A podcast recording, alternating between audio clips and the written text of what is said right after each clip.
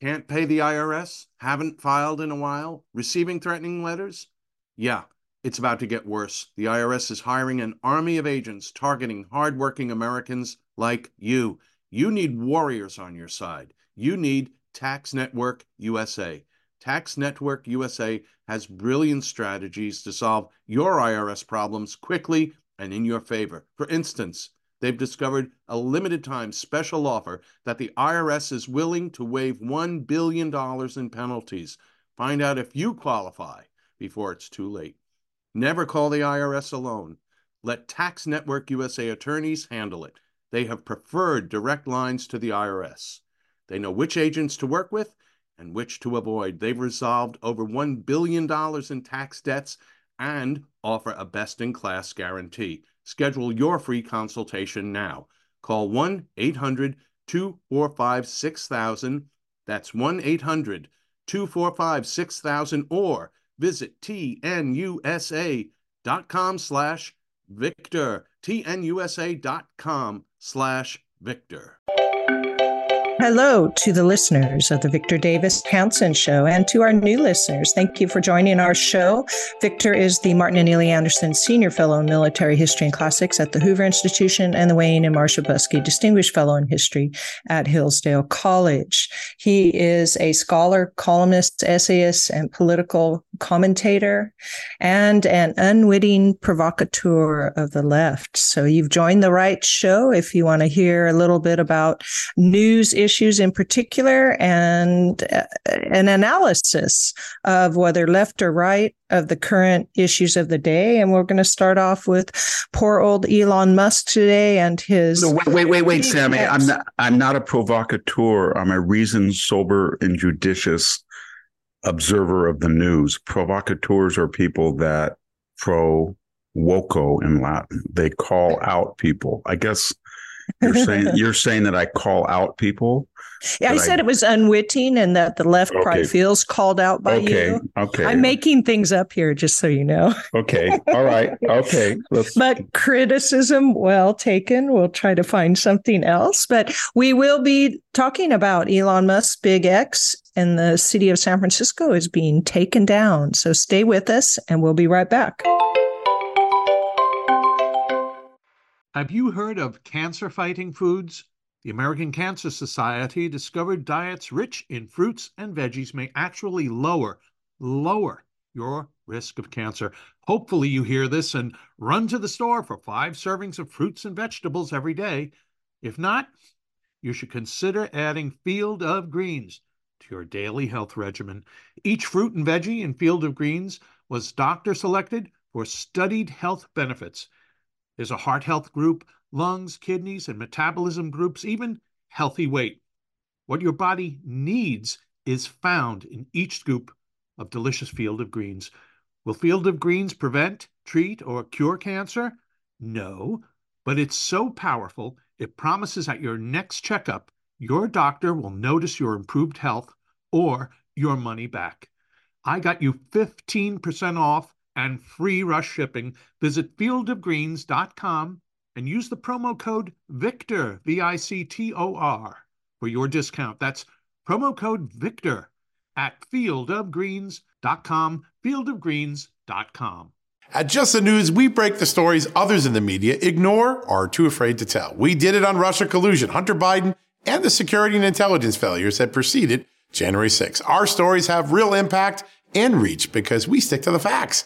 I'm John Solomon. You can help me expand our honest, unvarnished, and unbiased reporting by becoming a premium member at Just the News. You'll get an ad-free experience and exclusive member-only access to events, and you'll be helping us dig up more truth. Join today at justthenews.com slash subscribe. Welcome back to the Victor Davis Hanson Show. Victor, I thought we'd start with something somewhat light. I mean, uh, perhaps for Elon, it's not completely light, but he, San Francisco has decided that instead of the problems on their streets, that they need to take down Elon Musk's Big X because it has permit violations. And I was wondering if you had any commentary on that city's decision. Yeah, I mean, does anybody believe that if Mark Zuckerberg or Jack Dorsey, the former owner, put something up, and San, they would take it down. No. And this is very ironic because the mayor, London Breed, is talking about the so-called doom loop of her city. And she said the other day that if I could eliminate, and I think I mentioned this with Jack, if I could em- eliminate business taxes, I would do so, meaning I can't because I need the revenue, but by taxing them so high and allowing criminals to rule the streets, they've all left. And so after saying that, that's just verbiage, because what does she do? She then goes out and attacks uh, the most, I mean, it's his building, right? They yes. attack the most visible person in the business community in San Francisco. And that just sends another message. And it's ideological. And I mean, you can't put something, it's like Donald Trump with his flag they went after. They go after, you know, they don't go after other people. You could do this all day long. You could go to Silicon Valley and you could go to the Google headquarters or the new Apple headquarters, or you could go to Facebook and you could find a building violation or a, something that happened that did not get a permit. But they wouldn't do that because if they did, the Apple people or the Google people would call up the county or the city and say, listen, we we employ X number of people, da, da, da, da, da, don't do that. And they wouldn't even have to make the call because it would never occur because they're all on the same ideological playing field. Just yeah. continue harassment on the yeah. part of the city. And it's so silly because the last thing they need is to drive out Twitter. They've driven out almost everybody else. It's, you know, it's like it's been Newton bombed. I mean, the infrastructure is still there, but the people are in hiding in their in their secure homes in places like Pacific Heights or, you know, uh, Nob Hill, et cetera, Presidio Heights, they're just, our daily city, they're just hiding. And when they come into the city, it's they don't look both ways. It's to get in, get out, go home. And most of them are not coming in the city, and tourism are staying away in droves. It's very sad. I, I, I don't like saying this because I have such good memories. For most, I'm sixty-nine, and for until three years ago, going to downtown San Francisco was a fun thing to do. There was a lot of people there, baseball games, Fisherman's Wharf. Uh, you would walk at six or seven o'clock at night, and it was vibrant. It was safe. There were restaurants everywhere. People were happy. I used to speak for National Review in San Francisco, and I can remember walking a half a mile from my hotel to the event. Let's say at seven o'clock, the event would be over at ten thirty. I would walk by myself back to the hotel, ten thirty to eleven, no problem. And then, you know what I mean? They made a desert out of it. They just destroyed mm-hmm. it. They destroyed it. It was all willingly done. And, you know, this whole post-George Floyd phenomenon, there's a good article in one of my favorite websites, Powerline, and they talk about the crime rate in Minneapolis, where the whole defunding movement followed the death of George Floyd. And they have some pretty startling statistics that every narrative that the left promulgated to enact this woke policy that followed was a lie. For, for example, they point out that in Minneapolis, twelve percent of the population, or I should say in Minnesota, twelve percent of the population, Black males commit the vast majority of crimes, and they commit crimes, violent crimes, at ten times their white counterparts. Even though they're about one-fifth of the population, they account for the majority of violent crimes, and ten times more so than their demographic that is the majority population. And so it's just absurd. And the further studies that's quoted, it's, it's uh, a study done by the Minneapolis-based American Experiment. When you look at sentencing, sentencing for Black and white criminals who have been convicted, the data shows that white criminals are sentenced to a much higher degree of punishment than are Black criminals. And that it's obvious why, because they feel that if they were to sentence a Black criminal, some reporter or D A or assistant, somebody would complain or call them racist. And so we live in a world of fantasy and mythology. It really, it is. I mean, yeah, it's it's just amazing it's, it, what the reality is on the street and what the policies are and what the official narratives are. It's just a joke. It really is. Yeah, that fantasy and mythology is destroying our society. That's the problem with it. I mean, people are under the fantasy, and as long as they're wealthy enough and far enough away from places like San Francisco, no big deal because the fantasy is so alluring. Yeah, but well, it's really... It's not even alluring anymore. It's there's a, since we're on the topic of San Francisco, in today... Uh, today's news, there's also an, yet another story about Safeway. And I think there's nineteen Safeways in the Bay Area, and and, and two of them are closed and more of them. They, this Safeway has tried to install a translucent uh, unbreakable glass doors, uh, folding doors. When you go, you know, when you go into the checking part, you can't get out unless you go check out. But it's yeah. proved a complete failure because it's like jumping the turnstiles. What good does it have with this turnstile? In a New York subway station, when kids just jump over it and nobody does anything. Same yeah. thing. What, what what's what's the? There's no deterrence. The deterrence is always human. There is yeah. some deterrence by walls or, or turnstiles or something, but it doesn't matter if there's nobody manning the ramparts, right? Yeah. And so there is no and. It, The article suggested one hundred thefts a day at a, sef- a Safeway, and it's not food.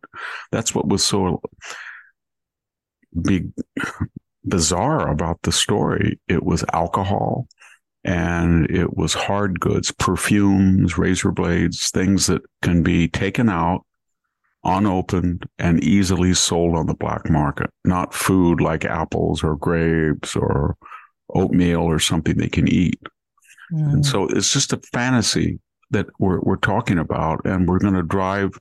And then you know what we're going to hear? We're going to drive all the Safeways like we drove whole Whole Foods out, and then we're going to hear a community activist say, "This is so racist. There are Safeway in the suburbs of down there in Atherton or Hillsboro, but there's none in San Francisco." Yeah, whose yeah. fault? Whose fault is that?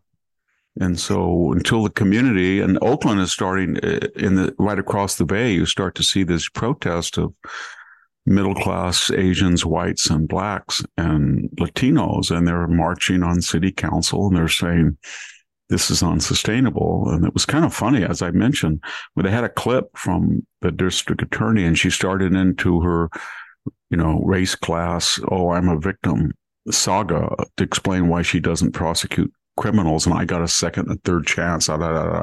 And they just kind of shouted her down. And that doesn't work anymore. I, I think we're right at the cusp of a revolution. Mm-hmm. Everybody is so sick of this. They're so sick of being ecumenical. They don't judge people by race, but they're sick of this idea that your race is preeminent and it, it contextualizes or explains how the law applies to you, whether it's down on the border.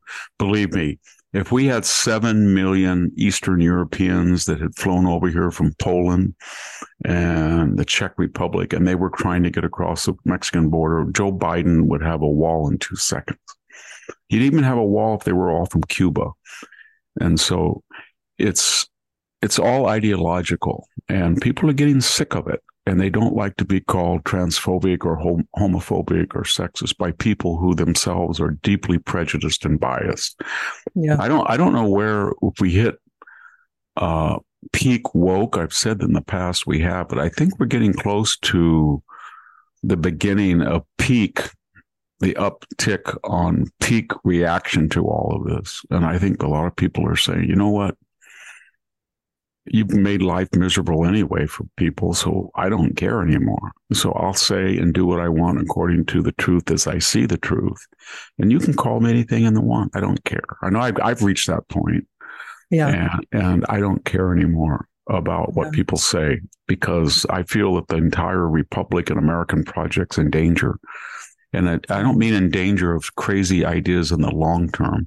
I'm talking about insane practices and protocols in the short term, such as near misses in airlines or inability to walk in a major American City After Dark in safety, or finding a Chinese biolab twelve miles from my home. And these things are existential, and nobody cares. And so if nobody cares, then why don't you speak out to save your civilization and don't worry about the people who are destroying it, who are going to attack you? That's what everybody listening should think of. They created right. a desert, and you've got to save it and irrigate it and bring it back to, you know, fruition, and then let them worry about it. They're the ones yeah. that be, should be apologizing.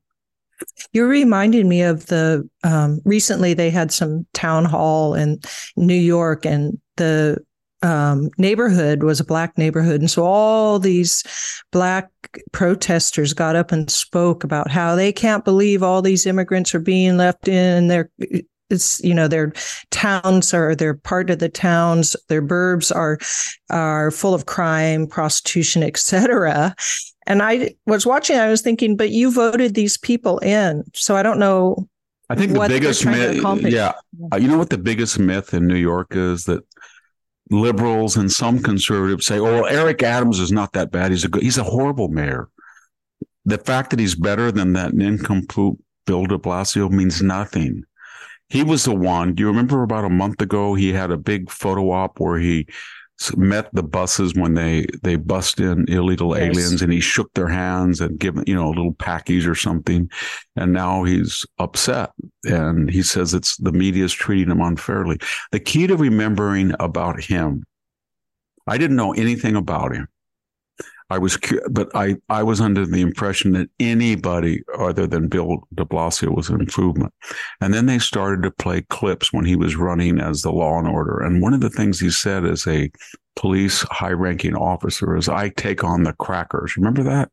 I can mm-hmm. take, and I thought, wow, you're going to be the mayor of a multiracial city, and you just used a pejorative for people on the basis of their race. It, do you think if a white candidate had said, I'm the guy who's going to take on the blank blank, they would ever elect him? No, then they shouldn't elect him.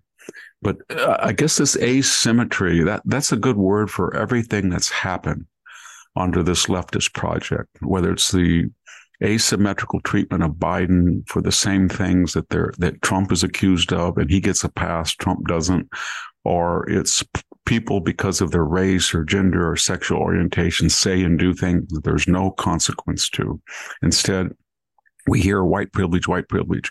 In this context, there's a good um, poll that just came out from Gallup, and it kind of reflects that Reagan uh, library poll of last year about confidence in the military. It's gone from eighty-seven percent to, to sixty, and that sixty percent is only because conservatives uh, still are up in the high sixties, but independents are in the fifties. Now, why would that be? Why would people who look at our senior officers, a Mark Milley, or a Defense Secretary Lloyd Austin, or the putative new chairman of the Joint Chiefs, why would they have no confidence? And why would they have no confidence when they look at the recent record of the U S military? Could it be, just possibly, they watched in horror on the screens as thirteen Marines were blown up in Afghanistan, where the entire project collapsed, where people fled uh, and they into this insecure airport, leaving longtime Afghan contractors, friends, helpers, supporters of the U S, as well as Americans. When we had a secure, fortified Bagram Air Force Base, we just gave up. We gave up everything. I don't even, I don't know if we took the pride flags from the embassy down, or the who, who did somebody get the keys from the gender studies program at the University of Kabul, or did they? I don't know what they did with the George Floyd murals, but it was humiliating. And then when you look at this constant white privilege, white privilege, white privilege, white rage, white rage, white supremacy from our highest officers trying to exploit the disruption, hysteria, confusion following George Floyd for their own particular advance. And then you look at their careers. So Mister Austin goes in and he sits there in front of the Congress, and then he demagogues and says, I'm going to find out about white rage. And they talk about Professor Kendi's pseudo book. And you think, wait a minute, this doesn't work, Mister Austin. You were a high-ranking officer, you retired, you went to Raytheon, you made a fortune, and then you got a an exemption. You went right back to defense secretary, and you mouth all of this left, left, left, left stuff. And when you get out of defense secretary, where do you think you're going to go? You're going to go right back to Raytheon. And they're going to pay you an enormous amount of money because of the contacts you develop and had developed in the Pentagon. So don't tell us that you're a progressive uh, warrior on the front lines of social justice. And that's what's so infuriating about these people in the Pentagon. If they want to be woke and they want to fly people out of red states in the military to get abortions, and they want to pay for transgender surgeries, okay. You are revolutionaries. You're on the forefront of social change. We get that. You're making a Napoleonic People's Army or maybe some type of commissariat. But then don't go back to the corporate capitalist, profit-driven, supposedly greedy corporate world and cash in. That's not what leftists do, unless you're Bernie Sanders and own three homes. So, or, or John Kerry that married a billionaire and fly around a Gulfstream so you can more efficiently berate others for their carbon use. But that's what I think that's what gets people really angry about all this. This, yeah, we, we don't take it seriously anymore. Yeah. Well, speaking of all of that, white supremacy accusations, et cetera. There is there was a Toronto school principal who committed suicide after he was harassed by a presenter from a diversity and inclusion consultancy. And I want to just tell you that he was a big supporter of D E I and in fact brought this consultancy in. But this presenter had the temerity to state that Canada was worse than the U S in its ra- race relations with Black. And he disagreed with that. And she went off on him and she said, you and your whiteness think that you can tell me what's really going on for Black people. That's one thing. And then she started to talk about him as a real life example of resistance in support of white supremacy.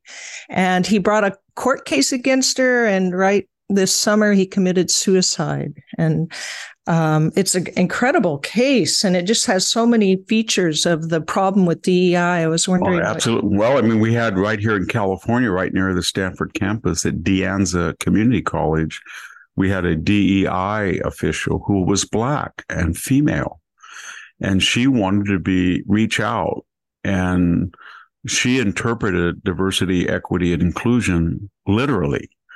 That meant her white students, her Asian students, her Black students. So she was trying to implement uh, programs that brought people together rather than to focus on, you know, in a bilateral fashion, the victims and the victimizers. And you know what? They fired her, too. Oh, my God. They, yeah, they fired her. She's suing them. And so I think the universities are going to understand that if they get a Republican president, you should read DeSantis's uh, blueprint. It's out now. It's on the online about the higher education. That and if the Republicans take the Senate, there's going to be a big shakeup. They're going to look at seriously taxing the endowments, look at seriously getting the government out of student loans and letting the universities back the student loans themselves, seriously looking how federal funds are used, seriously looking at the presence of Confucius centers on campuses, et cetera, et cetera. And they're going to get a lot of public support.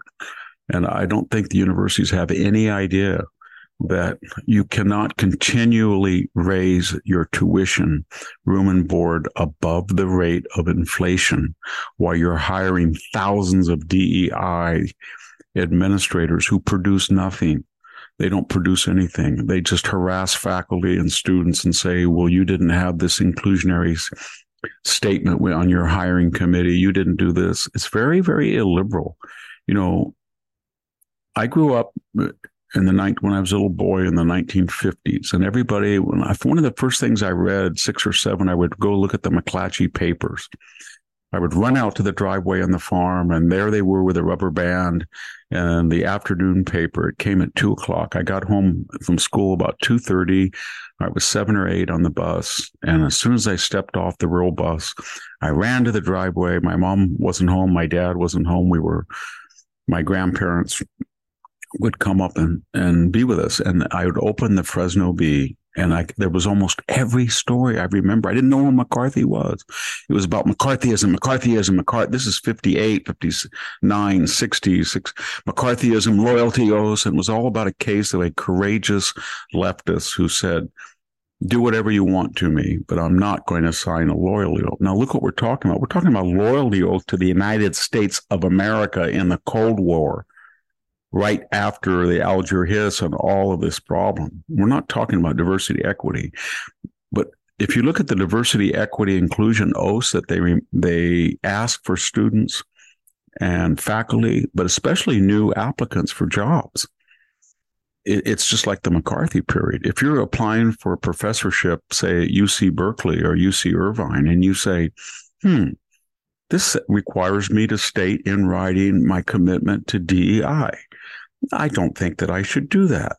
And I and you write, I am committed to diversity, equity, and inclusion of thought. And I want a diverse student body and a diverse faculty intellectually and ideologically. But I, I'm really working to make race incidental, not essential. That person has zero chance of ever being hired. And the same thing if a faculty member says, I don't want to talk to you about my syllabus. I don't need to explain to you how I emphasize D E I in my syllabus. The syllabus is based on academic integrity, not commissariats. He would be in trouble. And so I think people are going to get tired of that. It's it's an expense that we, the taxpayer, play, pay by subsidizing these universities. Otherwise, they wouldn't do it. If they had to pay the real cost without any student loans for their subsidized students, and Bill Smith says, I want to go to Stanford, I want to go to Cal State Fullerton, I got my fifty thousand dollars in loans, and they backed it. And then he said, oh, I'm going to take three units here this semester. Mm, I think I'm going to change my major from environmental studies to community studies to Black studies to leisure studies. And I'm going to graduate. My plan is to graduate in seven or eight years in my mid-twenties, and I'll have about one hundred thousand dollars loan, and I kind of won't pay it back. What do you think Cal State Fullerton or Berkeley or Stanford would say, or Pepper, any of these universities? What would they say? If thousands of people do that, like they're doing that with federal loan, they would say, you know what? We're not, we're not going to give you the loan, or we're going to get you out of here in four years. And we're going to make sure we have a major that allows you to be a productive taxpayer to pay us the money you owe us with interest. And that's the problem, moral hazard. Yeah. Well, Victor, let's go ahead and take a break here and come back and talk a little bit about the border. Stay with us, and we'll be right back. Okay, it's time to commit. twenty twenty-four is the year for prioritizing yourself. Begin your new smile journey with Byte, and you could start seeing results in just two to three weeks. Just order your at-home impression kit today for only fourteen dollars and ninety-five cents at Byte dot com. Byte clear liners are doctor-directed and delivered to your door. Treatment costs thousands less than braces, plus they offer financing options, accept eligible insurance, and you could pay with your H S A, F S A. Get eighty percent off your impression kit when you use code WONDERY at Byte dot com. That's B Y T E dot com. Start your confidence journey today with Byte. Man, that sunset is gorgeous. Grill, patio, sunset. Hard to get better than that. Unless you're browsing Carvana's inventory while you soak it all in. Oh, burger time. So sit back, get comfortable. Carvana's got thousands of cars under twenty thousand dollars just waiting for you. I could stay here forever. Carvana, where car buying meets comfort meets convenience. Download the app or visit Carvana dot com today.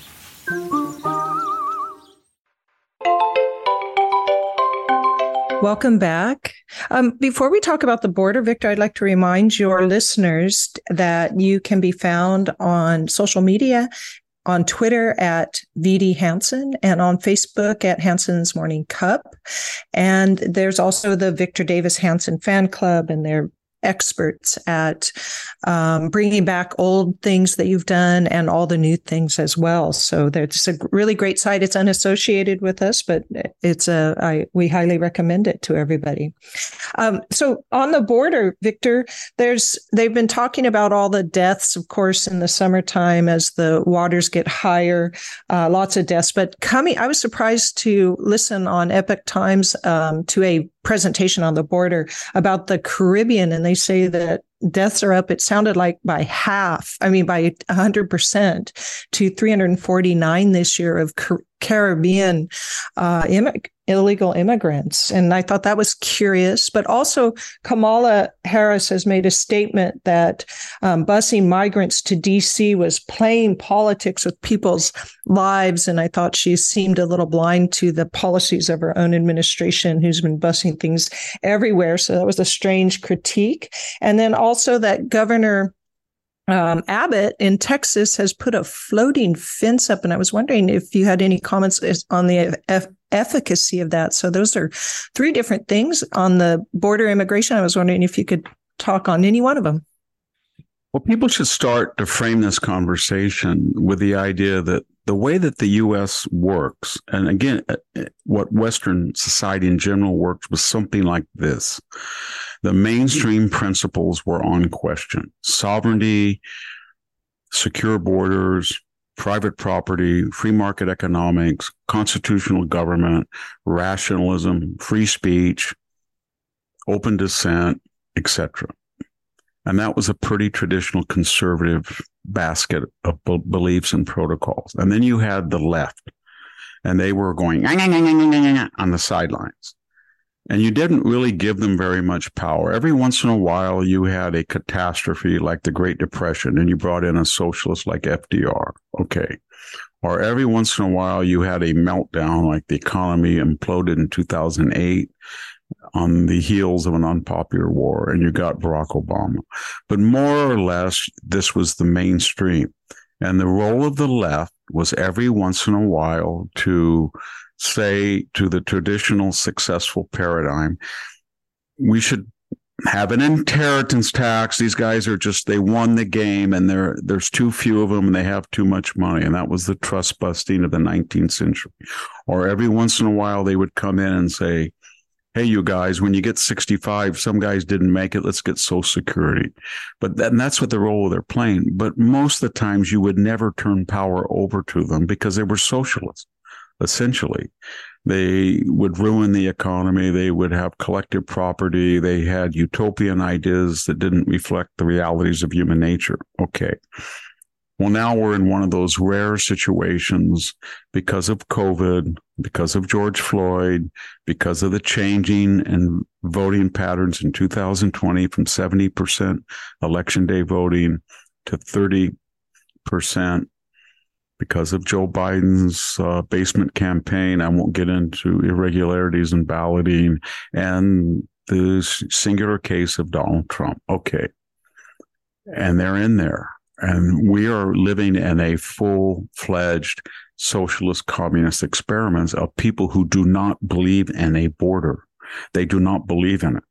They feel it's discriminatory, or they're citizens of the world, or more likely, they look at the impoverished of Latin America as future constituents for their own crazy agenda, but more importantly, present here and now subscribers or constituents for their big government entitlement program. And so they opened the border and they said, come on in. Literally, Joe Biden said that in two thousand nineteen during the early phases of the campaign, and Mister Mayorkas allows it to happen, and so does Kamala Harris. And what happens then? You get all of the poor from southern Mexico, a lot of them indigenous people, Latin America, the Caribbean, and they swarm up here, and they get to the, and they do not know how to swim. They don't, they get snake bit, they get, they drowned, and they all are on the hands of the Biden administration that invited them de facto up here. They could stop it tomorrow. All they have to do is what Donald Trump finally did with the president of Mexico.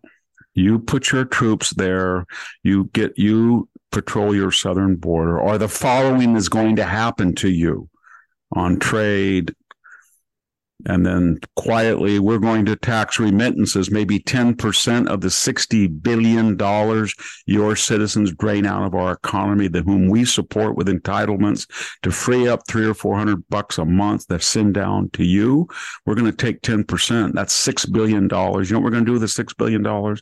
We're going to really build the wall from the Gulf all the way to the Pacific. That's what we're going to do. We have to. And it would stop, but they do not want to do that. They want open borders, and they don't care about the people who are dying. So these poor people who are desperate feel that if they get to the United States, it's home free, and they're swimming. They don't know how to swim. And the Biden administration doesn't care, because if they cared, Kamala Harris would be down the border and said, this is a human tragedy. Look at these cages that we used to accuse Donald Trump of using that Obama built. They're being used again. It, it's not. Look at the people sitting on the streets of El Paso. Look at the. It's a. It's a human nightmare, and we created it, and we're going to stop it, and we're going to suggest that people go back where they'll be better off. Unless you believe that there's also a theory. I had a reader, a very bright guy who wrote me, and I mentioned it before. He believes in that the theory is homeostasis.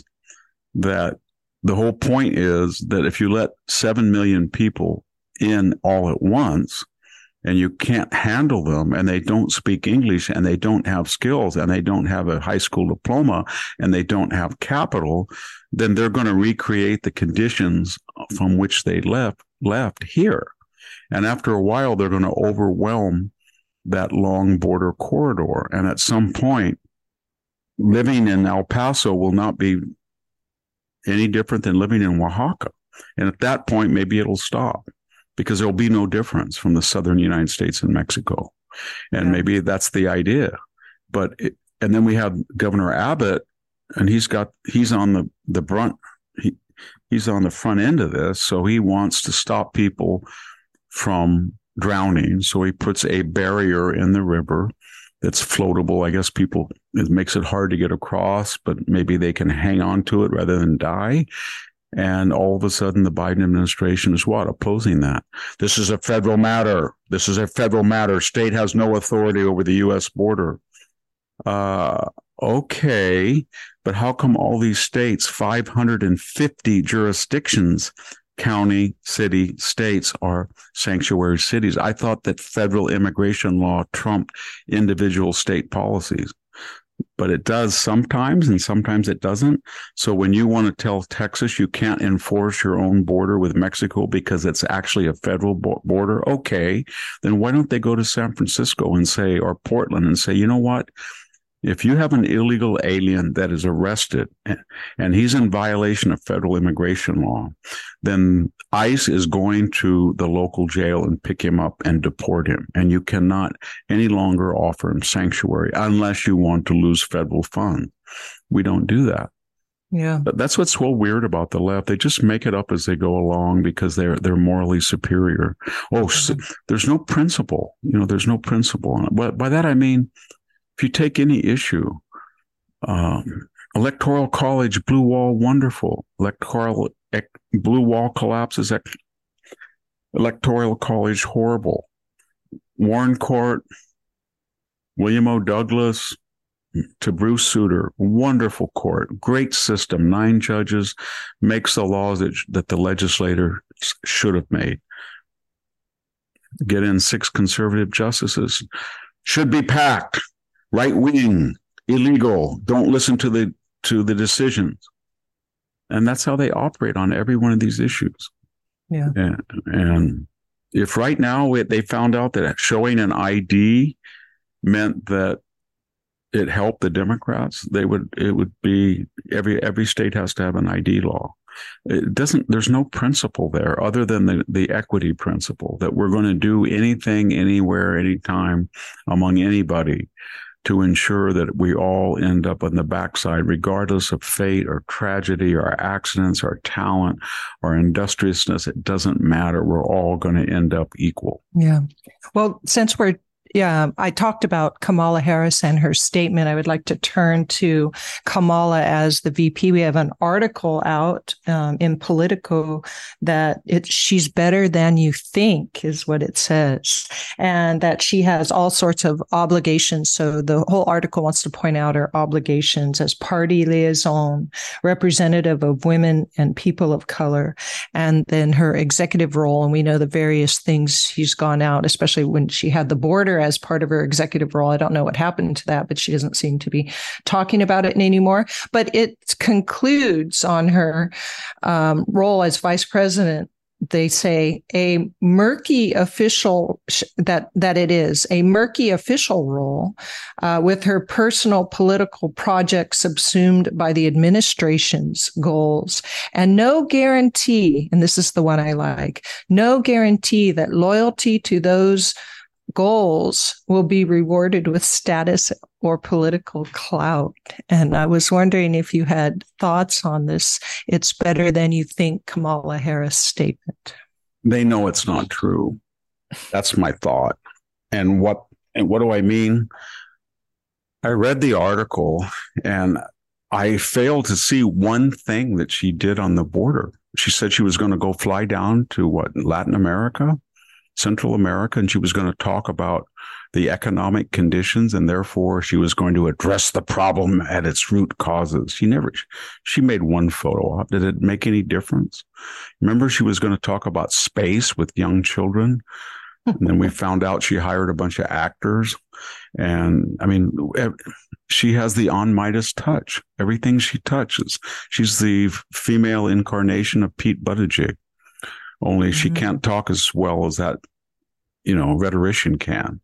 But there's nothing there. So then the question is, well, why would they write it, write such a lie and such a lie at this particular time? And you know why it is, because Plan A doesn't seem to be working. Plan A was going to have Joe Biden be in the basement for most of his presidency and then be reelected and keep outsourcing it to the Obamas and Bernie Sanders wing and the squad and Elizabeth Warren to run the country. But he can't even do that. They can't let him out. He can't even do a photo op because he'll fall flat on his face, or he'll start turkey gobbling some girl's cheek, or he'll say that, or he'll say that, you know, we're fighting the Iraq war and next to Kiev or something. So they went to Plan B. And Plan B is he's not going to run for reelection. That, and you know, and that's Plan B. So they're going to say, yes, Joe, Joe, uh, we've seen Joe in the West Wing. It's really disturbing. He bumps into walls. He forgets our names. He gets into these get off my grass rages, but don't quote me. And that's happening. And that is designed to tell everybody that he's not able to run for reelection, but he's not yet at the twenty-fifth Amendment stage, which they'd never vote because he'd lose power. So that was Plan B. And now we're to Plan C. And it's, oh, my God, it's not just that he can't finish. He can't run for reelection, which is OK. We can get Gavin in. But the guy, I don't know if he can finish his first term. He's declining at such a rate that he, he's capable of anything. So we might have to have Kamala for the last six months of his term. And everybody said, well, we can't have Kamala. These word salads and this jumbo mush that she taught, all this stuff, it's an embarrassment. And she has a horrible record. Well, then call up the Washington Post and you get those guys at the New York Times. Get a big pup piece in New Yorker. See if you can get on C N N. And we have a new narrative that she's underappreciated, that there's insidious gender and race discrimination, that actually when really when you look in detail seriously at her record at the border, border crossings have gone down. And when you look at her advocacy for marginalized people to get onto the space pro- pro- it's really working. And that's what they're doing, because they're prepping the battlefield that she might have to step in and finish his term. Then then they'll be into plan D, and that is, if she has to do that, how do you get rid of her? You know, because you can't have President Kamala Harris, incumbent, being challenged by white male, incompetent uh, Gavin Newsom. But this all gets down to one point. And you brought up Kamala Harris. I wrote an article about it for American Greatness this week. Just imagine, Sammy, if Kamala Harris was not vice president right now. Let's say the following. Joe Biden is president right now, and Gavin Newsom is his vice president. Do you think that he'd still be in office? I don't. I think they would be leaking everything to get a, a hard left, young Gavin Newsom. It doesn't matter to them that he destroyed California. They don't care, but they see him as vibrant, Kennedy-esque, but without being Robert F. Kennedy Junior And they would do anything. So a lot of this whole confusion is predicated on Joe Biden saying that he was going to pick, in demagogic fashion and in racist fashion, a black woman. He picked her. He thought that she was the most competent of the, the possible candidates. She turned out to be a bust.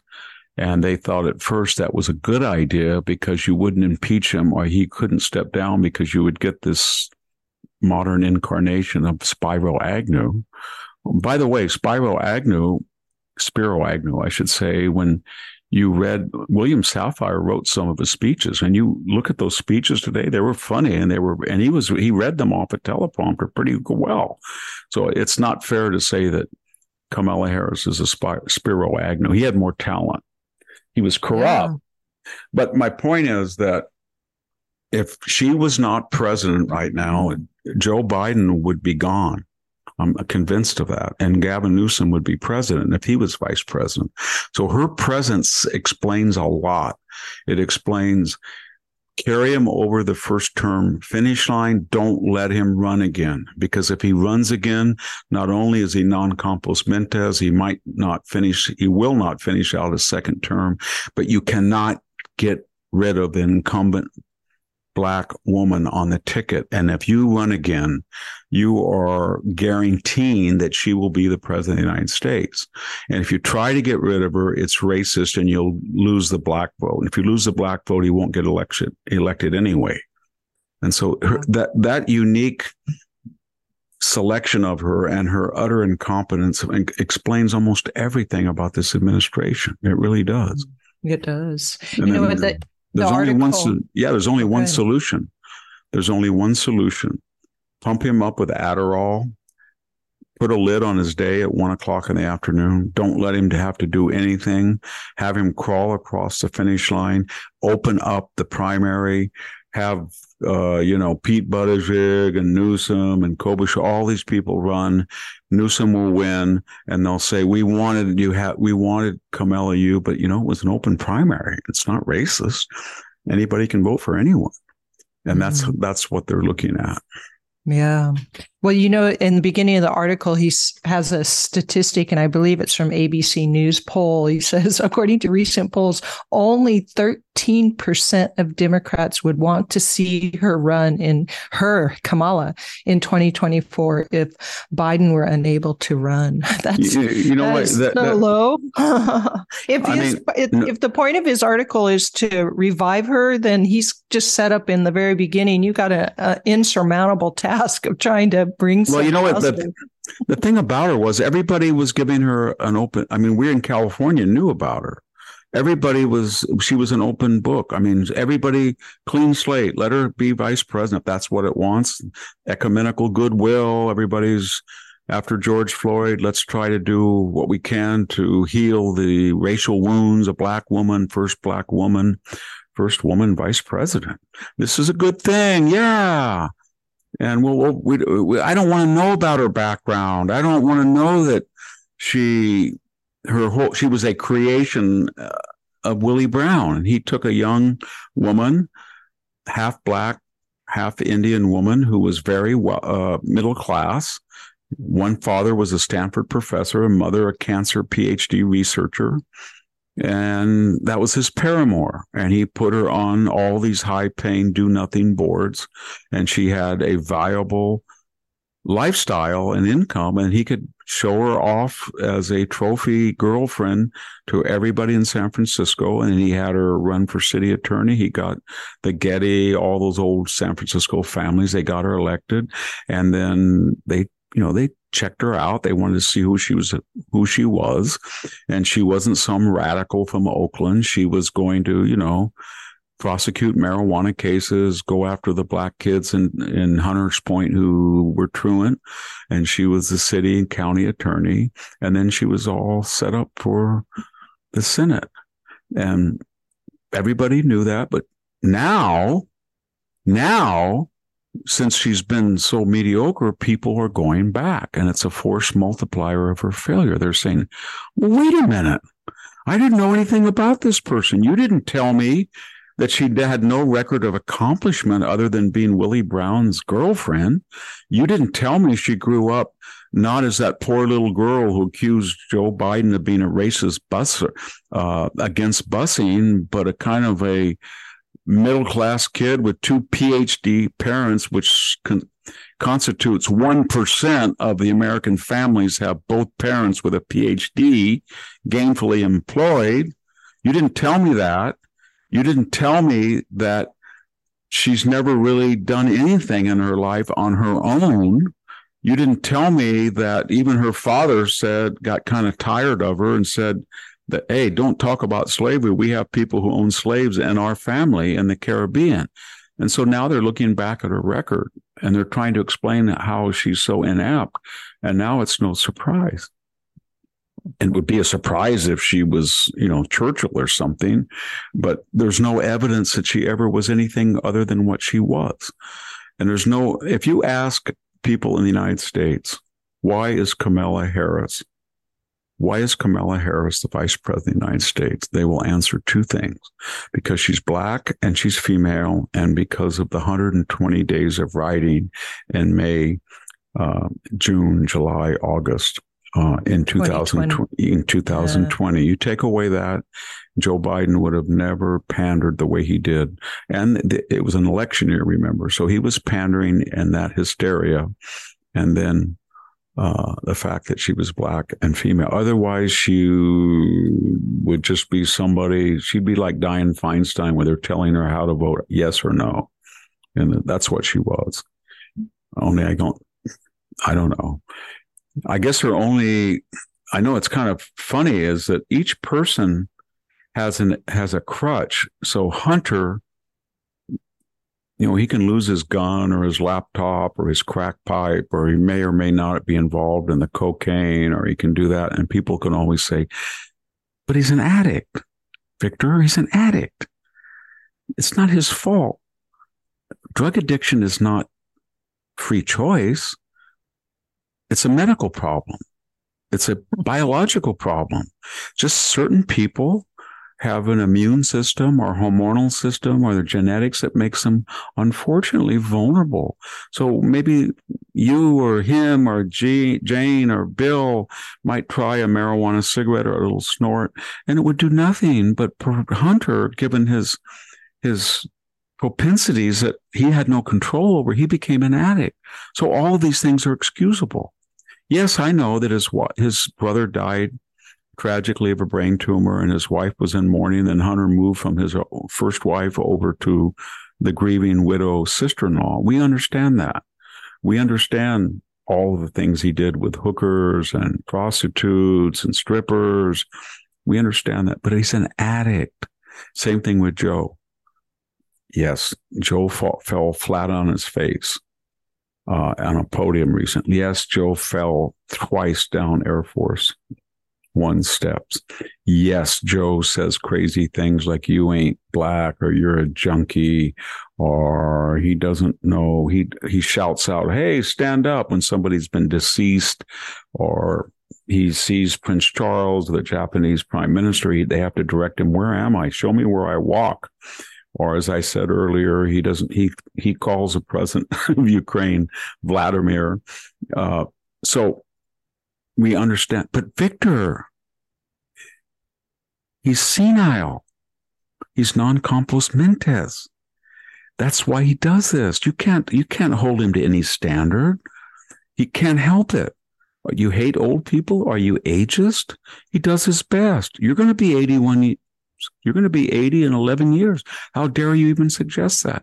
So they each have a crutch. You see what I'm saying? Yes, Sam? I do. They're all that, the bullets of the Democratic gun. Like, yes. Yeah, absolutely. So the, they, and, you know, looming as well, he's not Trump. He's not Trump. He's not indicted. So they have this. But with her, nothing. So when she goes, I'm going to tell you about artificial intelligence. it, it, it has A I, and the A stands for artificial, and intelligence is intelligent. Oh, and that's what it is. It's kind of a system, and the system is kind of artificial, and it's involved with intelligence, and that's why it's called A I. Can you believe it?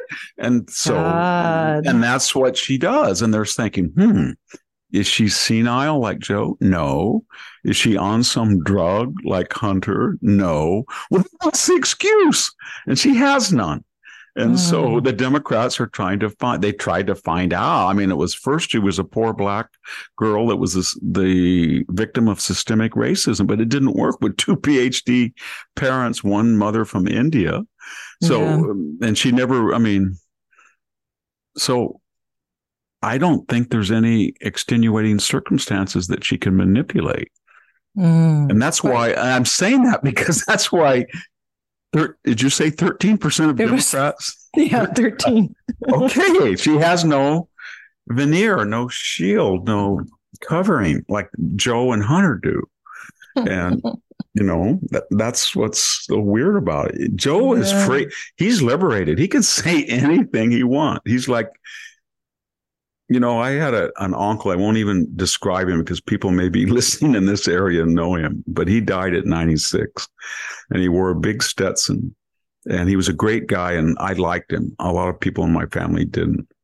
He was my grandmother's brother, but I liked him. I thought he was, he he, he had nothing. He created a mini fortune. He was very, you know, but he got, at the end, he got, you know, a little bit senile.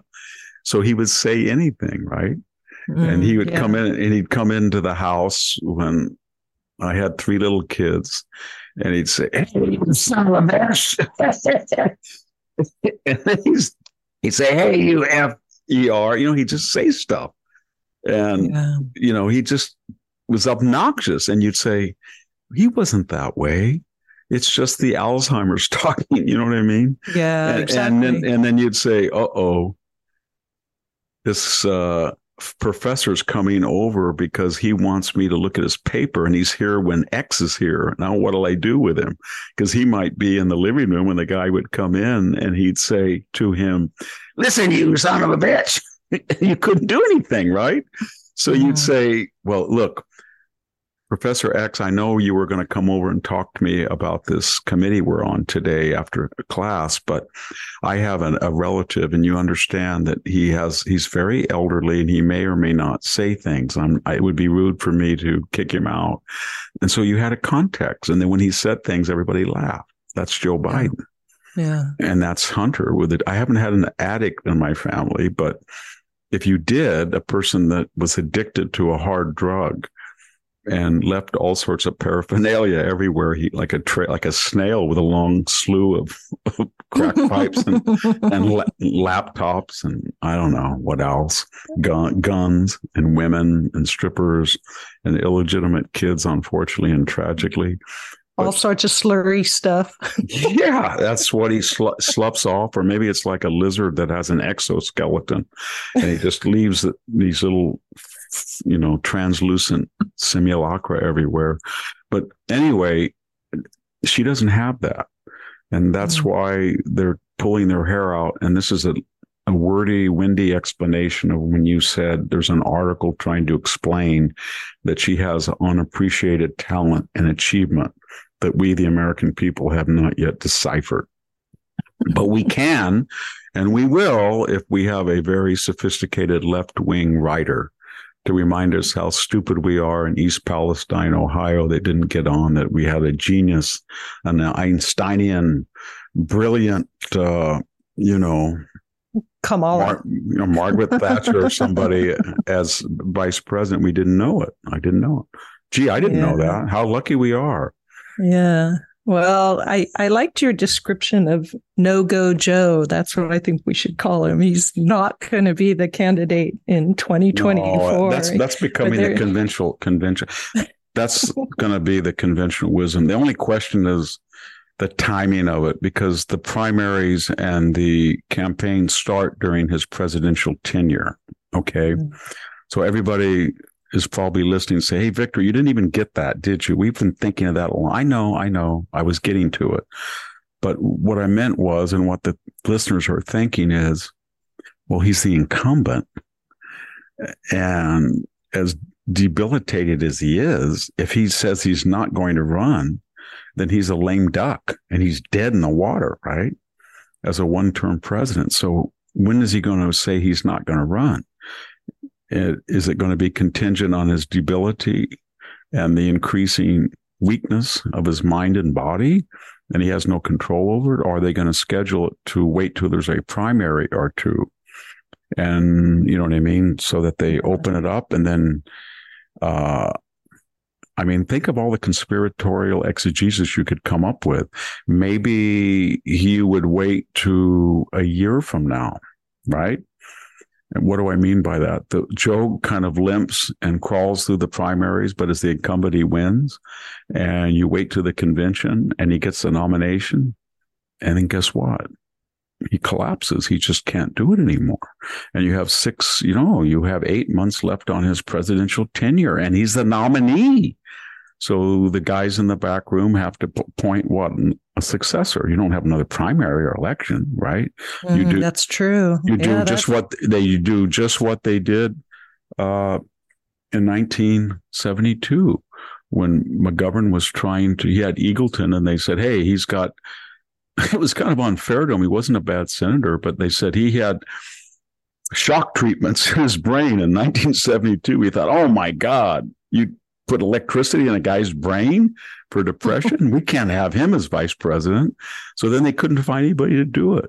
So they ended up with Sergeant Shriver, you know, had never been elected to anything, but he had some, you know, it was a Kennedy in-law. And so they just appointed him, is my point.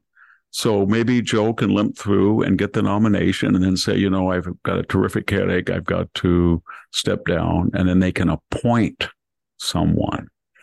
The only problem with that exegesis is that then people are going to say, well, you should appoint then Kamala Harris. Whereas if you leave it open uh, and he steps down earlier before the convention or the actual nomination or the winning of the primaries, then you can at least say that it's organic selection that the voters chose. But we'll see. They have a problem and they're going to find a solution, but it's not going to be pretty. Yeah. Well, Victor, let's go ahead and take a break, and then we'll come right back to talk a little bit about Devin Archer again. I know that you and Jack did. You're listening to the Victor Davis Hanson Show. We'll be right back. Delve into the shadows of the mind with Sleeping Dogs, a gripping murder mystery starring Academy Award winner Russell Crowe. Now available on digital. Crow portrays an ex-homicide detective, unraveling a brutal murder he can't recall. Uncovering secrets from his past, he learns a chilling truth. It's best to let sleeping dogs lie. Visit sleepingdogsmovie.com slash Wondery to watch Sleeping Dogs, now on digital. That's sleepingdogsmovie.com slash Wondery. CarMax is putting peace of mind back in car shopping by putting you in the driver's seat to find a ride that's right for you. Because at CarMax, we believe you shouldn't just settle for a car. You should love your car.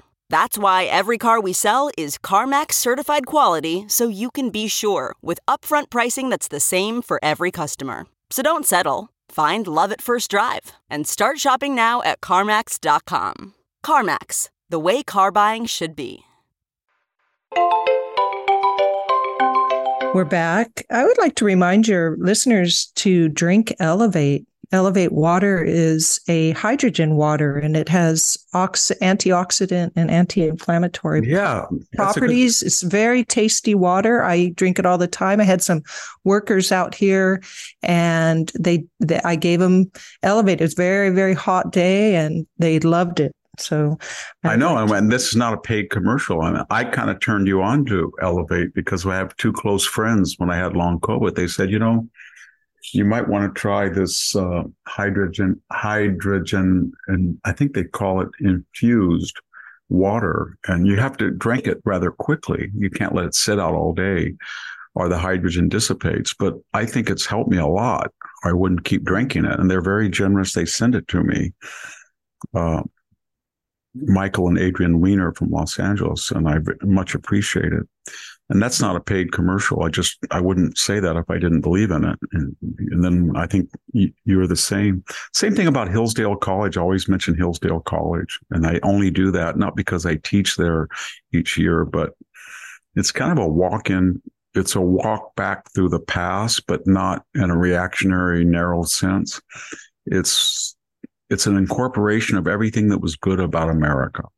You go into the bookstore, you see classes like English Lit. You look at the books that have been assigned, their reading list, and, you know, they're Milton, from Milton all the way to Dickens novels, or they're Tolkien and C S Lewis. Uh, you go to the classic section. It's not race, class, gender, and antiquity. It's, it's Thucydides, or it's ancient history. There is no studies there, no dash studies. There's no leisure studies, ethnic studies, environmental studies, any of that, peace studies. There's no need for it. And so the curriculum is good. You meet the faculty and you see that these guys are some, and women are some of the best people in the United States. You look at the students and they come right out of, I don't know, some textbook about what citizenship is. You don't walk your bicycles on campus. They're very polite. They're diverse. They're not just yes. all so-called white people, but it's a natural meritocracy, and it's the way it should be. And it, it's people are polite. Um, when there's differences, they don't shout and yell when speakers come on campus, and they do on occasion that are not conservative. They they extend courtesy to them and tolerance. And it's just, no, I mean, it's, it's just, and when you meet the faculty, I mean, I was in a department, I think of, I don't know what it was at one time, twenty-one students. There was one Mormon faculty member who had more, I had three children, and people would call me a breeder. But you go to Hillsdale and you see Professor X and his wife have seven children, nine children, ten children, fourteen children, because they really believe it's a wholesome, it's a wholesome place. And one of the purposes yeah. is to multiply and keep the species in America alive, meaning the American citizen. And it, it just, it just flies in the face of all traditional academia in a good sense. And, yeah. you know, after after the whole woke movement, it, it's under a period of transition. I think their biggest problem is success, because they're getting thousands of applicants with perfect S A T scores, perfect G P As uh, that would have gone to Brown or Columbia or Stanford or U S C. But because of the woke repertory admissions, they didn't get in. And so these are the best qualified students, but are they the best qualified students? Because Hillsdale is looking not just for intellectual superiority, and te- they're looking for inter- integrity, devotion to the American project, citizenship. And so it, it's very hard, you know, when you get some radical guy or radical woman who's a woke person and she wants a safe campus where she's not going to be attacked, or a guy wants a place where they're not going to call him a racist, even though he created that type of atmosphere in his voting pattern or his parents.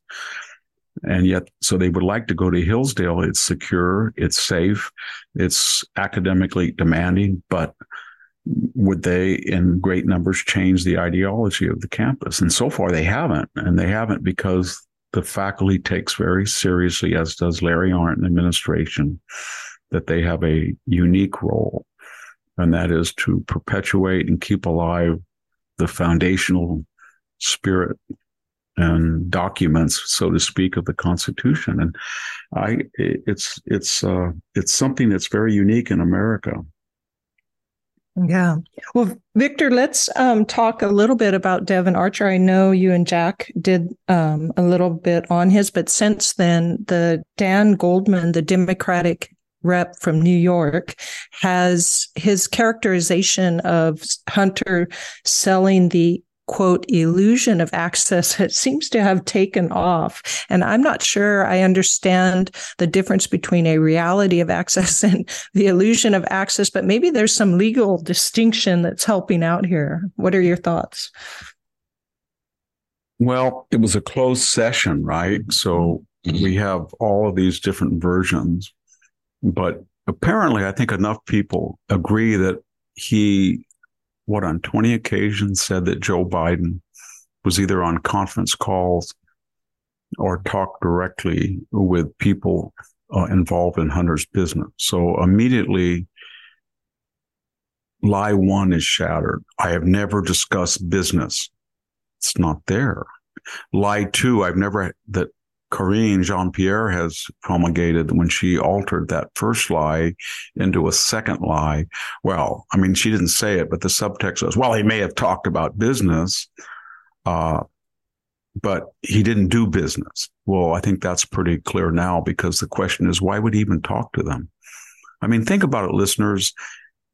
Some of you are lawyers, some of you are doctors, some of you have businesses, some of you are self-employed. Do you, uh, when you're doing businesses, you, you call your dad up?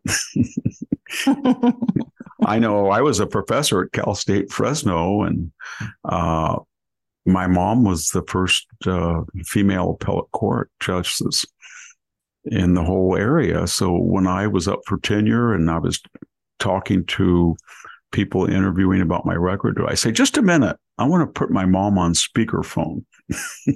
I think, yeah, and then spend and a then, lot of time talking with the whole, yeah, yeah about right. the we- yeah about the weather. Hey, mom, uh, what do you think of the weather today? Hmm, Victor, it's it's rather hot.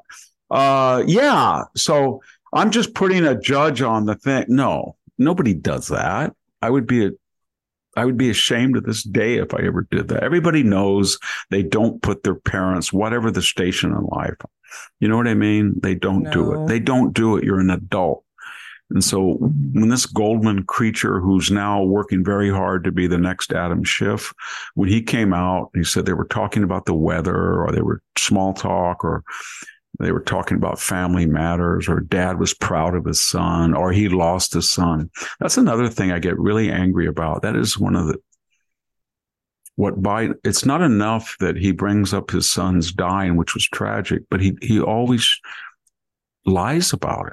He tells us that he died in Iraq. He did not die in Iraq. He did not. He came home and died of a brain tumor. Now, he argues it's from a burn pit, but that's unproven. You know, if you have a, a child who dies of leukemia or something, you can say this may or may not, but you can't say that caused it usually. And it, it, that's really disturbing that he does that, Joe Biden. And but my point is that I only mention that because Mister Goldman mentioned that and said, oh, the Biden trauma, you know, that, that Biden and Hunter are very close given Bo's death. So they do everything in the world to obfuscate the truth. Joe Biden, they don't know how, we, we're not dumb. When, when you have the Burisma people sitting around a table and they're on a Zoom, or uh, I guess there wasn't Zoom then, a phone call with Hunter. And he says, hey, everybody, the vice president's going to be on. He's listening in. They don't say things like, okay, Joe, here's the deal. We got to get rid of this prosecutor. He's sticking his nose, Slotkin, Victor Slotkin, Slotkin, I guess his name is. So we want you to fly over here, and we want you to threaten to cancel all foreign aid to the Ukrainian government unless you fire. Then you can call them an S O B. Got it? And that's why we're paying your son eighty thousand bucks a month, much of which goes to you. Is it a deal?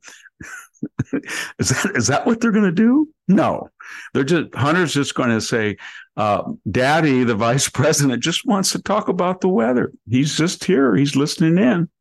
And that's how it works. And then Joe Biden goes over there and says, fire the S O B or you're not going to get any of the foreign aid.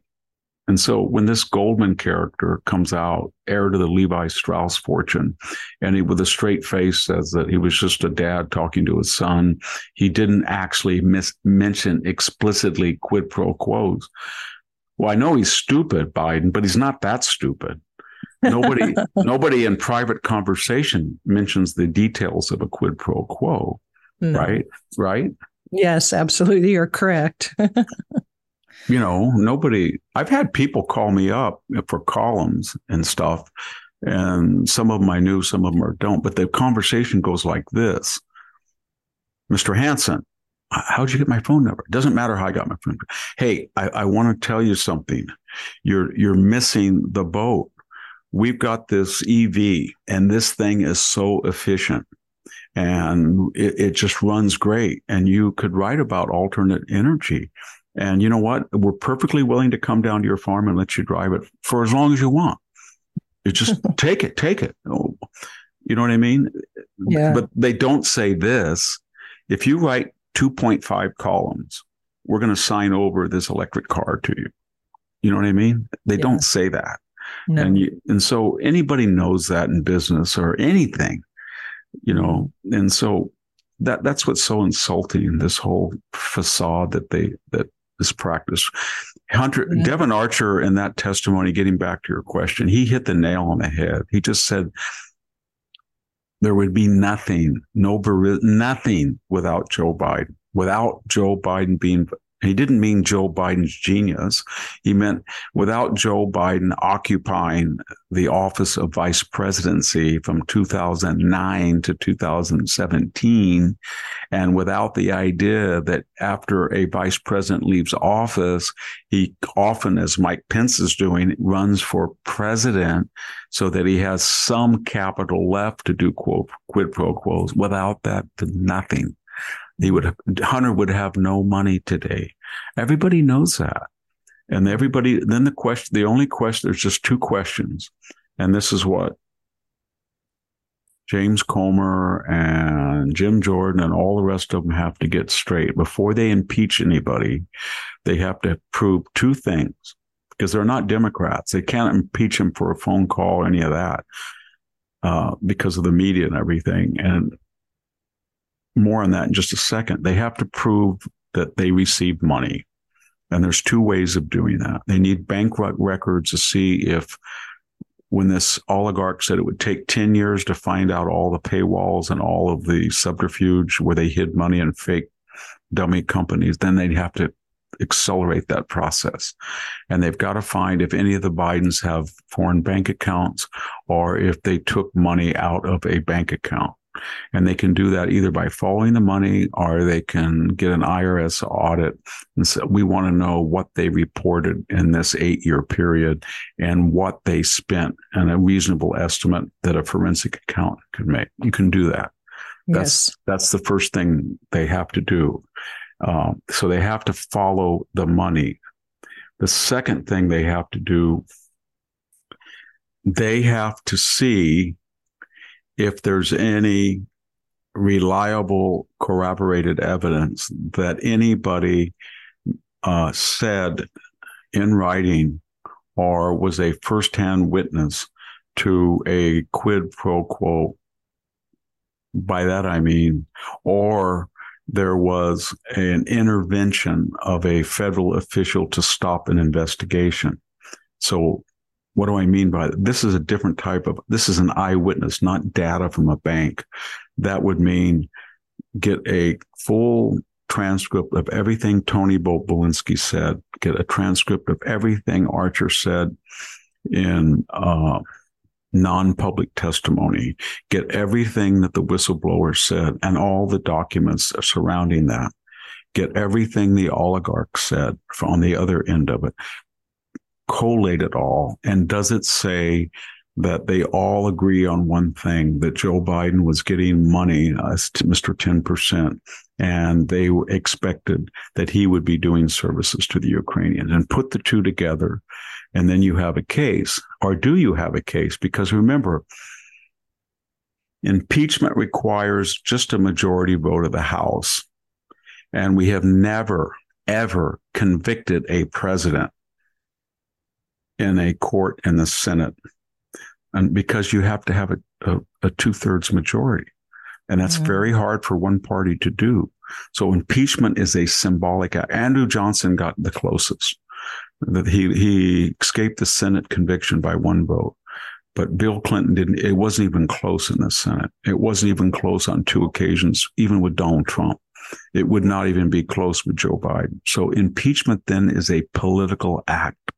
It is a sign that a president has lost the confidence of the House of Representatives, maybe the people, but it can either be a bad or a good political act. And they have to decide whether it's worth it. And so it's a political act. And they have to decide that they have to take polls and they have to, I'll be frank with you. They, I think in the case of Donald Trump, when they impeached him, it helped them. I know that it was unfair, it was a travesty, but they used that to raise money and it helped them in the two thousand twenty election. When the Republicans uh, impeached uh, Bill Clinton, it hurt them. They got killed in the next midterm. So they got to decide whether impeaching Joe Biden would help them in the two thousand twenty-four. Right now, I, I'm a little worried that it would not. But I think if they get, as I said, documents on the banking financial side, tax side, A, and then affidavits, evidence, hard evidence on the other side that there are witnesses to quid pro quo and witnesses to exemplary ex, uh, amnesties or squash, squashed investigations on the part of the F B I or the D O J. And maybe you'd have to get Mister Ray and Garland back in to testify. Then I think you then the politics might change, but it's yeah. a it's a political act. Yeah, yeah, that's for sure. So Kevin McCarthy has a um, very serious decision ahead of him. Yeah, he does, because he's got the Freedom Caucus. He's every, they're they're you know they're like a bulldog and they're they're biting. When are you going to impeach the S O B? And then he's got the rhino and the moderate guy saying, "Wait, wait, wait, wait, Kevin, I'm in a purple district. I don't want to run on the idea that we did to Joe Biden what they did to Donald Trump. They're going to call me a hypocrite. I objected to a political impeachment. Now they're going to say, oh, you impeached Biden. Where's your principle? So just hold off." So how does he square that circle? He did it pretty well. He said, we're going to, this is not an impeachment. This is an impeachment inquiry. We're just inquiring if there are grounds for impeachment. I think he's going to run out the clock. I'm probably yeah. not going to impeach him unless there's a big, as the left says, walls are closing in, dash bombshell revelation.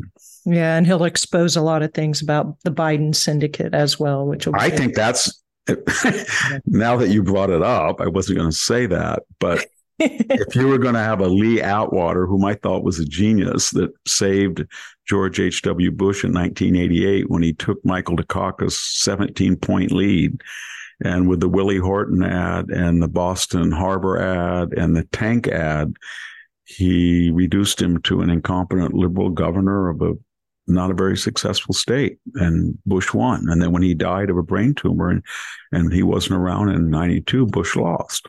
And ever since then, everybody said, we never want to, we're never going to campaign like Lee Atwater. We want to lose nobly. We would never win dirty like that. Well, it wasn't dirty. It was just hard, like the left does.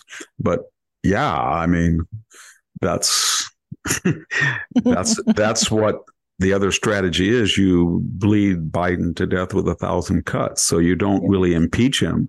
You just run these investigations, and every couple of weeks there's a bombshell revelation, and then you drive down his polls. And right now, about sixty-five percent of the American people of both parties feel that he has lied and that he's guilty of a quid pro quo payoff. It's pretty damning. You look at the polls, and that will go up and up and up the more of these people testify. It's like Doctor Fauci, America's icon. Yeah. The more we learn each day, he's hemorrhages. And wait till Rand Paul gets his criminal referral. I mean, he, Rand Paul is all over wanting to have a criminal referral if he hasn't already filed it. That Anthony Fauci, and it's pretty clear that he did. He lied under oath when he said he could guarantee you that this was not gain of function that the Americans were subsidizing in Wuhan. Yeah. And when he said it, there were scientists who said, whoops, you shouldn't have said that, Anthony.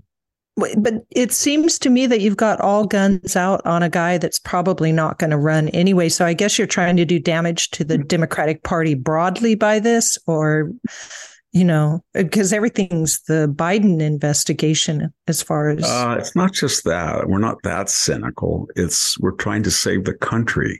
So the fact that these Republicans, for all of their mishaps and incompetence, got the, the House. They stopped the Biden left-wing agenda, eighty percent of it. If they had not, they would have had more of the Anti-Inflation Act and uh, Build Back Better and all these creepy things that Mitch McConnell agreed to. Uh, but they didn't do it. They stopped it. And there would be no investigations right now.